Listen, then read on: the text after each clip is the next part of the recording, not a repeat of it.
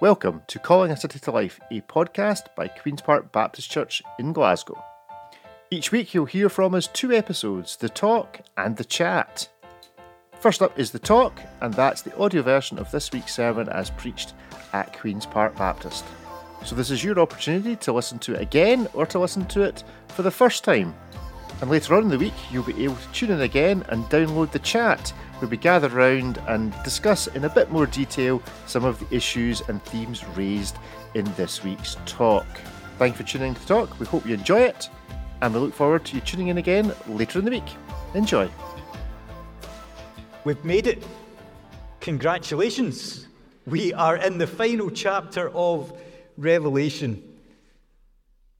And I think at the end, it's good to remember the beginning of this is a letter to seven churches. It is deeply practical. It challenges with the question of having gone through all of what John saw and heard, how then shall we live?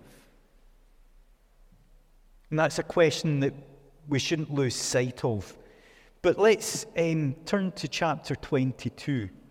The words will be in the screen. Follow along on your phone or your Bible if you uh, prefer to, uh, to do that. But let's, let's see how things finally end. Last week was the end, part one, kind of thing. Um, here, John finally ends his letter to these churches. And he writes The angel showed me the river of the water of life bright as crystal, flowing from the throne of God and of the Lamb, through the middle of the street of the city. On either side of the river is the tree of life, with its 12 kinds of fruit, producing its fruit each month. And the leaves of the tree are for the healing of the nations. Nothing accursed will be found there anymore. But the throne of God and of the Lamb will be in it, and his servants will worship him, and they will see his face, and his name will be in their foreheads. And there'll be no more night. They need no light of lamp nor sun, for the Lord God will be their light, and they will reign forever and ever. And he said to me, These words are trustworthy and true for the Lord the God of the spirit of the prophets, has sent his angel to show his servants what must soon take place. See, I am coming soon. Blessed is the one who keeps the words of the prophecy of this book. I, John, am the one who heard and saw these things. And when I heard and saw them, I fell down to worship at the feet of the angel who showed them to me. But he said to me, You must not do that. I am a fellow servant with you and with your comrades, the prophets, and with those who keep the words of this book. Worship God. And he said to me, Do not seal up the words of this prophecy of the book, for the time is near. Let the evildoer still do evil, let the filthy still be filthy, let the righteous still do right, and the holy still be holy. See, I am coming soon. My reward is with me to repay according to everybody's work. I am the Alpha and the Omega, the first and the last, the beginning and the end. Blessed are those who wash their robes so that they will have the right to the tree of life and may enter the city by the gates. Outside are the dogs and sorcerers and fornicators and murderers and idolaters and everyone who loves and practices falsehood. It is I, Jesus who sent my angel to you with this testimony for the churches. I am the root and the descendant of David, the bright morning star. The Spirit and the bride say, Come. And let everyone who hears says, Come. And let everybody who is thirsty come. Let anyone who wishes to take the water of life as gift. I warn everyone who hears the words of the prophecy of this book. If anyone adds to them, God will add to that person the plagues described in this book. If anyone takes away from the words of the book of prophecy, God will take away that person's share in the tree of life and in the holy city which are described in this book. The one who testifies these things says, Surely I am coming soon. Amen. Come, Lord Jesus. the grace of the Lord Jesus be with all the saints. Amen. Amen. Wonder of the different pictures that John paints for us there. What struck you? What stuck with you as we read this morning? The passage kind of splits into two sections. Some people think it stops at verse 5 and then changes gear, verse 7. Some people go on to verse 7. That's not really that important. But what is important is that in the opening passages here, what we have quite clearly is a continuation of this vision of the new heavens and new earth that dominates chapter 1, in which Ian preached on last week. I don't know how to say this without being sycophantic, but I really like Ian's preaching. Ian is a good preacher.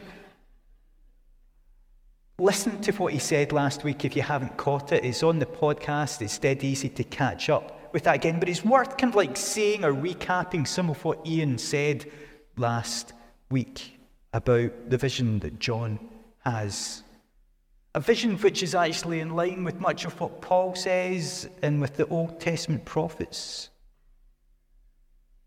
The new age started with the resurrection of Jesus. New creation is already not in its fullness, but in its beginning with us.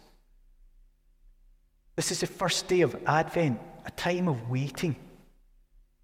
Advent is not pretending that Jesus didn't come 2,000 years ago. Advent is saying, Come, Lord Jesus, come. Return, we need your presence with us so much. And what we express in that is not a hope for some disembodied life in heaven, but of bodily existence in a transformed and renewed earth.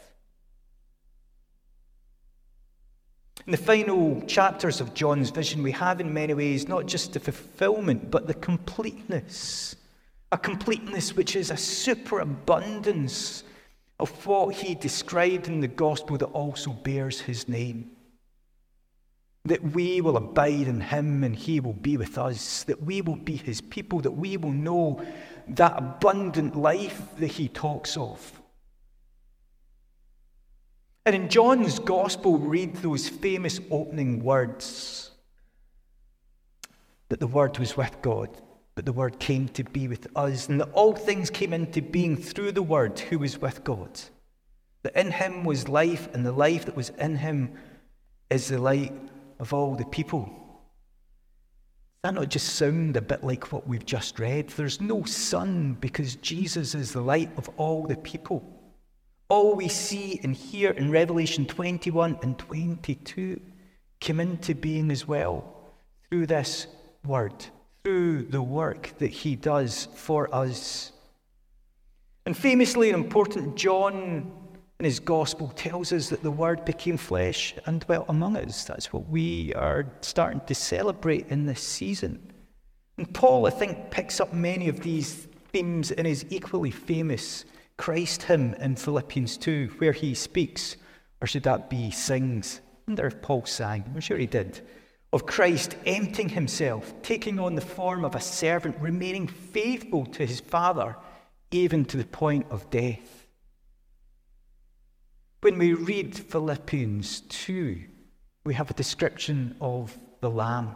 It's interesting at the end of the book,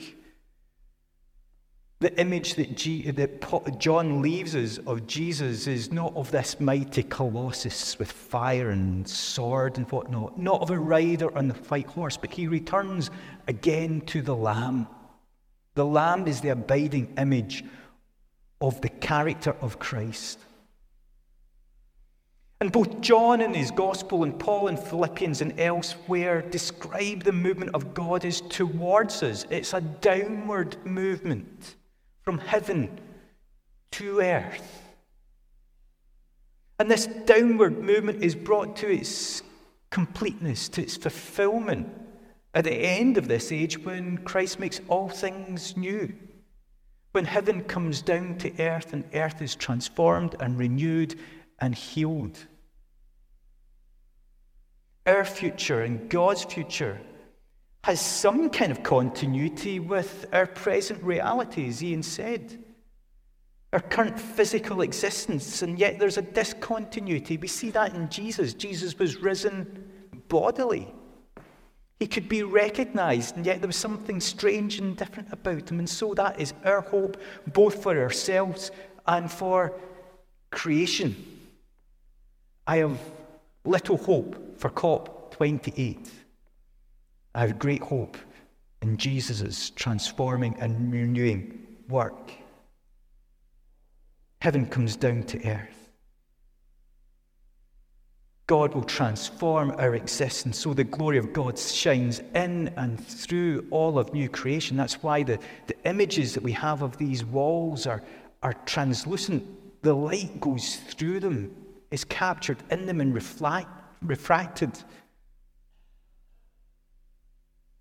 That in God, everything is more truly itself by being more than itself because he dwells with us and we dwell fully with him.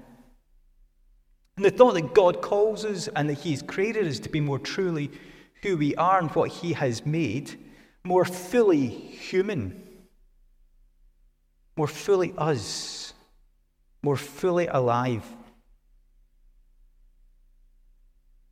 is caught up in these images of the river and the tree. Now, there are no photos of the new heaven and new earth. You can't find them on Google Image, on um, oh, what's the one that I like to use? Can't remember. Anyway, you can't find them on the internet. So the Garden on the Bay in Singapore, I've never been there, would like to go, we'll have to do as a visual substitute. But rather than get hung up on how literally, well, you know, is this are there, are there actually going to be streets of gold, or will they just be not? Rather than get hung up on all that stuff of what life in new creation will look like, what we need to take more seriously are the theological messages that these images communicate to us. Theological messages that don't so much fill our heads with information, but change our vision so that we see our present reality differently and know that a different way of living is possible, not just in the future, but now. And for that to happen, our hearts need to be changed. What we hope for, what we desire, so that it comes into line with this vision of God's future and our future that He's calling us to live in albeit in an anticipatory way, now. That's why He's given us His Spirit, so that we can participate in that life now. We've not sung it for a long time. It's a very old chorus, isn't it? You know, I am a new creation.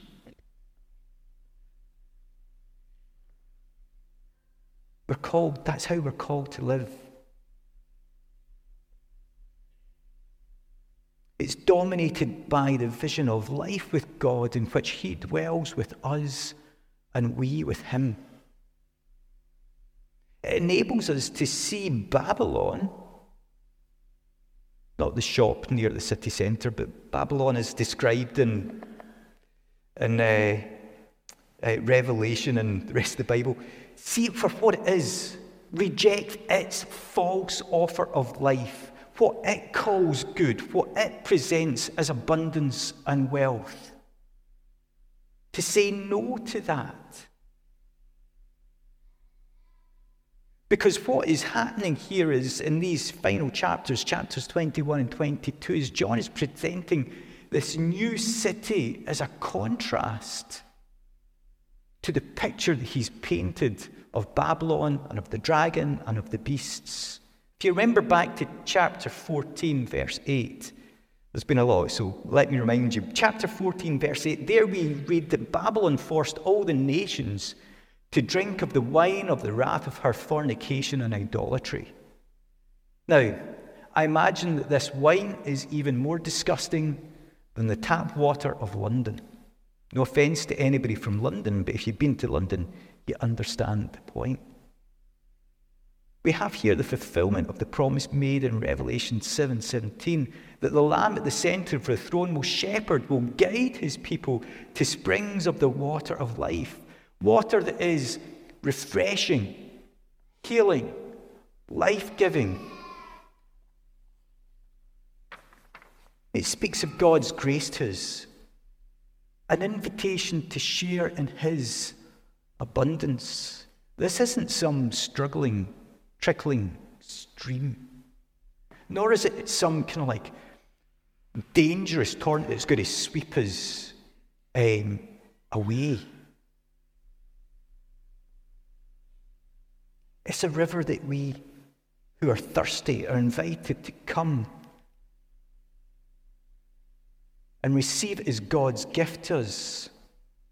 Come so that as Jesus promised in John 4, 14, that whoever drinks the water he gives them will never thirst. And while unquestionably the images of the water here have a spiritual meaning, that refer to salvation, that refer to the life that He gives us in Jesus. The materiality, not just of the vision of new creation, but throughout the book of Revelation, means this is also a comment on the provision and abundance of all life sustaining goods. We'll come back to that idea, but let's move on to the tree. Early commentators link the tree in this city garden not just to the tree in the Garden of Eden, but to the cross of Christ, the tree on which Jesus died. In the fifth century, uh, Caesarius of, how do you pronounce this? Fiona, how do you pronounce? Arles. Oh, sorry, go to the next slide, Sam. Yep. Arles? A-R? Arles? Yeah. Arl, my pronunciation of strange words is not good. He stated that in speaking of the cross of the Lord, there is no tree that bears fruit in every season except the cross. To say why or how this one tree can be in either side of the river, because it is it's singular. It's singular in our English translation, it's singular in the Greek. There's one tree, but it's in either side of the river. I don't know how that works, but at minimum, I think what that says to us is that in this city where the gates are never closed, the tree of life is accessible to all, all the time. The salvation, the newness of life made possible through the work of Christ and the cross is available for everyone, for all people. There is nobody who is excluded from coming to this tree and partaking of the life of Jesus offers. It's accessible to all people. And that means that the cross can never be the exclusive property or emblem of any one people, any one nation, or any one faction within a nation. We should be wary. Well, in fact, more than wary, we should be concerned when we see the cross used as a political emblem of one faction or one group to elevate themselves over and above another, to marginalize one set of people and centralize another. The cross is accessible to all. It is for all. It is for all nations. It is for the healing of the nations. I don't know exactly what the leaves of the tree are but they're for the healing of the nations. St. Jerome, he thought that the, the leaves were scripture and they were there to heal people of their ignorance of Jesus. He might be right. I'm not true. I think we stand in firmer ground when we focus not trying to work out what the leaves are, but that this work of Christ, this transformation, renewal, and healing he brings, brings together as one people people from all nations, all people groups, all ethnicities, all languages. And moreover, in forming one holy people from peoples and nations, our national, ethnic, cultural, and linguistic differences, they don't seem to be erased. They're still identifiably different peoples and different nations. if it had been erased, and back in chapter 5, in that wonderful picture we have of worship before the throne of God, John would have been able to distinguish that there were different people, people from every tribe and language, and people from every nation. Because if those differences had been erased, it'd be like looking at a magnolia wall trying to identify the different specks of paint. The vision of Revelation, to borrow a phrase from our South African brothers and sisters, is that of a rainbow nation, where cultural, ethnic, linguistic differences are not erased but overcome. We're different and yet we are one. Paul uses that language to describe the church. The work of Christ, the victory of the Lamb, his making all things new, means that the pernicious evils of racism, of xenophobia, and all their various forms will be erased. And where relationships have been defined by suspicion or prejudice, of a sense of cultural superiority or national superiority, these things will be gone with the healing of the nations. So we will enjoy and celebrate each other with an authenticity that shines with the glory of God. Nothing accursed, verse 3 tells us, will be found in that beautiful and holy social space the city of God. Not to participate in cultural appropriation, but can I get a hallelujah? Thank you. Oh, we need some of our black brothers and sisters to kind of like.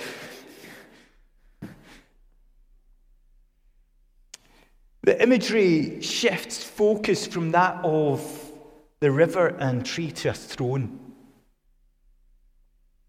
Now, we recently had a coronation in this country, and whether you were interested or not, it was hard to escape it. So I think we know what a throne looks like, and even if we tried our best to ignore that, we still kind of know what a throne looks like. But this throne is like un- is unlike any earthly throne. Not in terms of its grandeur or of its more grand, but of who it accommodates. It's the throne of God and the Lamb. Now, that's an unusual start. Because the whole point of a throne is to communicate something about exclusiveness. I, and only I, am in charge. I exclusively reign. I have all the power, and I'm going to gather all the power to myself. That's what a throne normally communicates, but not here. The throne of God and the Lamb is not that of some despotic potentate. The picture John paints for us is that everybody in the city sits on this throne. Maybe bony bums go in heaven in the new creation. We're all on the throne together. It's not just as we sing in the Christmas season that Christ will reign forever and ever, that his dominion and rule will know no end. But John tells us that we reign forever and ever. God's reigning over us gives way to our reigning with God. Now, somebody said, Oh, you get the nice, easy bit in, in Revelation. I wonder if this is the most terrifying picture in Revelation because I've seen what happens when you give somebody a yellow bib. It's not, it's not pretty. Well, it's not a terrifying picture, is it? Our reigning with God because the sanctifying work that He has started in our lives is brought to completion and fullness. We are transformed, we are healed. So that trying to sneak in our own agendas and the stuff that we want, rather than being power crazy, our whole understanding of power and what it is to reign is transformed by the way of the Lamb.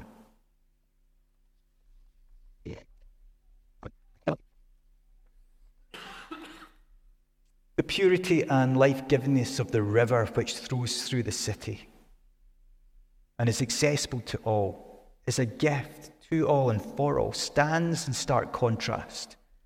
The putrid wine Babylon forces people to drink.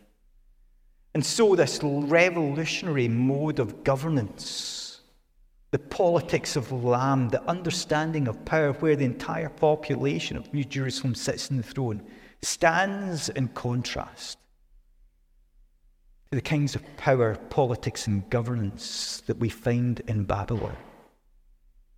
The women in chapter 17 laid claim to an exclusive rule over all peoples, not just the peoples, but all the kings as well. It was a rule, it was power based on violence and militarism. It was a paranoid lust for power and wealth it's the plot line of every fictional political drama, which depressingly is often a toning down of what happens in real life. John then shifts gear and starts to wrap things up in verses 7 to 21. And if I was to summarize John's message in these final verses, then it would be to quote verse 20, which is also in verse 7. But before we get there, he tells us something important in verses 8 and 9. John is emotionally mature enough, which means he's spiritually mature, to include what I think is a deeply embarrassing truth about what he did for our benefit. Having seen what he's seen, having communicated about the dangers of false worship, because a lot of the book of Revelation is about false worship, having seen the true and holy worship of the throne room of God, having had these fantastic revelations of God where he's, he's, he's taken up, what does he do? He falls at the feet of an angel who has been his guide. You must not do that, is the angel's response. I wonder what the tone of the angel was. Was it panic? Don't do that. Was it rebuke? Don't do that. I think it was loving and therefore effective. Woe to any of us who think we're done differently from John. There has, in one sense, always been celebrities within the church world. Would have been a fanboy of Peter or Paul or John?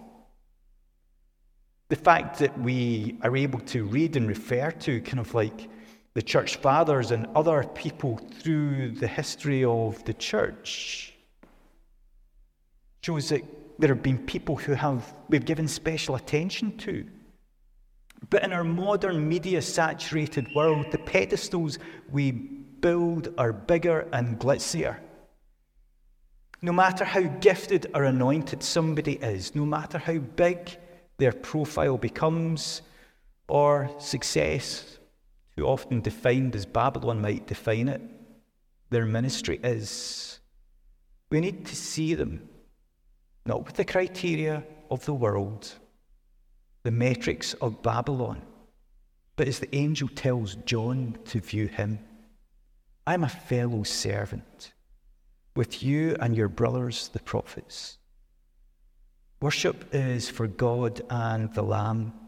Let's take care that our worship is not diverted, no matter how subtly, by celebrity, away from God, and onto people who are just fellow servants. Part of our Baptist ecclesiology, Baptist way that we do church is there's nothing special about me. There's actually nothing special about Ian. We are just fellow members. We are brothers as you are brothers and sisters. We're called to step out into our gifting. But there ain't no hierarchy here. Worship is for God and for the Lamb. Let me start to draw things to close with John's words in verse 20. He writes, The one who testifies to these things, that's Jesus, the Lamb, says, Surely I am coming soon.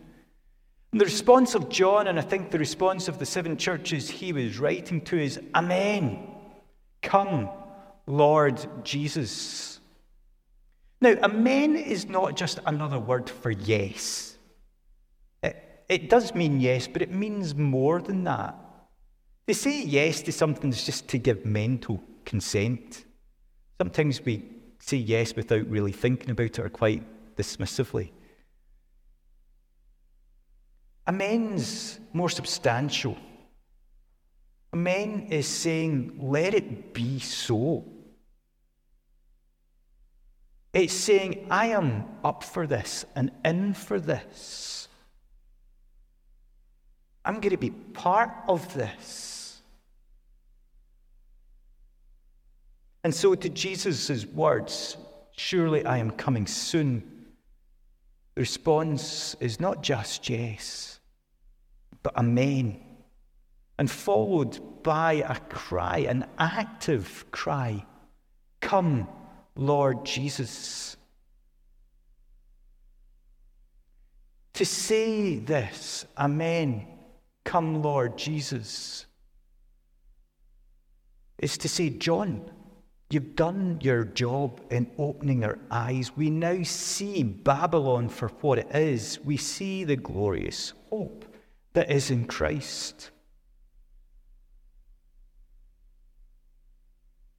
We cry not just, Come, Jesus, but come, Lord Jesus. To, to say that Jesus is Lord is to start to dethrone all other claims of lordship in and over our lives. To say, Come, Lord Jesus, is to say, I may be exiled here in Babylon, but I've left Babylon. Now, how can we leave Babylon when it's so all encompassing? Reminds me again of, of John in the Gospel of, of we're in the world, but we're not of the world.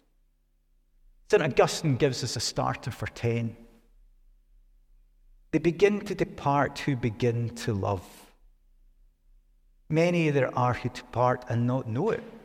For the walk of departure is a movement of the heart, and yet they depart from Babylon. Our departure from Babylon starts with love reminded of a famous essay that uh, theologian Stanley Hauerwas wrote. And the title was Love is Not All You Need. Because not just any love, not romantic, sentimental love, but the love of God. And we know that God's love is not just an idea or a feeling, but that it looks like something. It takes bodily form. We're citizens of the new city. We've been called to participate with God in building a home both for Himself and for humankind. What we do now, how we love now, how we act now, matters. That's why even Jesus addresses the seven churches in chapters 2 and 3. He repeatedly speaks of their works or their deeds. He speaks of what they do. Knowing I was going to speak on Revelation 22, I uh, read Miroslav Volf and Ryan McAnnally-Linz's beautifully written book, The Home of God. And they suggest that in chapters 21 and 22 of Revelation should radically reshape our understandings of economics, of politics, and of religion. I prefer the category of hope, if you want to go to the next slide, Sam, um, of hope uh, to religion. So let me end with brief comments on these. The symbolism of the river of life and the tree of life speak of our super fruitfulness. This tree bears fruit every month of the year.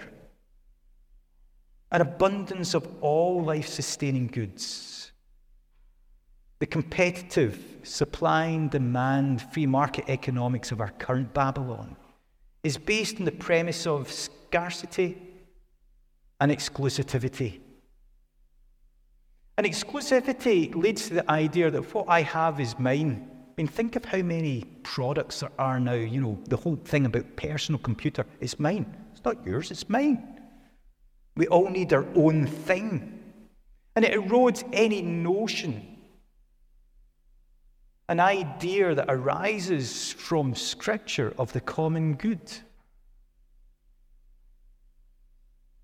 It makes us forget the deeper reality that the cattle in the Thousand Hill don't belong to old farmer MacDonald, but they belong to God. That all that we have is God's, and therefore can't be exclusively mine, because it's God's gift. A gift not to just bless me, but to bless others. That beautiful scene at the opening of um, Victor Hugo's Les Mis, where Jean Valjean steals the candlesticks from the priest. And then the priest is quizzed about it. He says, Didn't steal anything from me. It's because the priest was so deeply informed by the economics of God, where what he had was not exclusively his but was for the benefit of all. An economics based in scarcity leads to fear and violence, as with our desires bent by the culture of Babylon out of shape, we fight over that which is limited and violently protect that which we have already gained. And if that's not true, there wouldn't be a business selling alarms for our houses. The glimpse of our and God's future, which John gives us, summons us to bear concrete witness to now, to what we see then. It summons us to let our desires be transformed by the Spirit as we let love of God and love of neighbour reshape us. Both in McAnally Lind's write.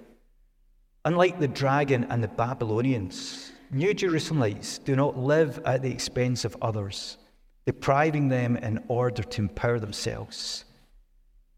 Like God, and because God indwells them, they are sources of water that satisfies others. Jesus promised that we would be a people from whom streams of living water would flow. That's a challenge. How are we doing at that? Because the New Jerusalem fundamentally reshapes our economics so that what counts as wealth is redefined. It's not about how much people have, but actually what counts as wealth. Are we rich with the building stones of new creation? Scripture says that we are even if we don't have a dime in our pocket. We could do a whole series on how our citizenship of the city of God reshapes our politics. But let me circle back to where we were earlier that in the New Jerusalem, all nations, including languages and cultures, will be present. The language of them, see them over there, or them coming in various modes of transport that holds at arm's length or builds walls and fences will be gone. A Christ shaped politics is deeply anti xenophobic, deeply anti racist, deeply anti misogynistic, and other ones that we could add. In witnessing to the testimony of Jesus, we are called to exemplify this politics in the here and now. We're called to live this out in how we act and how we react, how we socialize with each other. How we socialize with each other who are part of this community, as well as our neighbours and work colleagues. Finally, in the glimpse into the future of God, creation and humankind, which Revelation gives us, it calls us to bear witness to hope a hope that isn't optimism or idealism or romanticism or any other ism we can think of. John gives us a sketch composed of these fantastical images. He's thin in detail. We're left puzzled by much of the symbolism. What's symbolic, what's literal? So, while we, strictly speaking, don't know the details of what we are hoping for, we know who we are hoping in. And to know who we're hoping in means we can live in the present and face the future with joy. A joy that strengthens. A joy that strengthens us to live as dissident disciples, empowered by the Spirit for faithful worship and witness. And so we join with the saints of old and cry, Amen. Come, Lord Jesus. Thank you for listening to this week's Calling a City to Life talk. We hope that you enjoyed it and that you'll join us again later in the week for the chat. Speak to you again soon. Goodbye.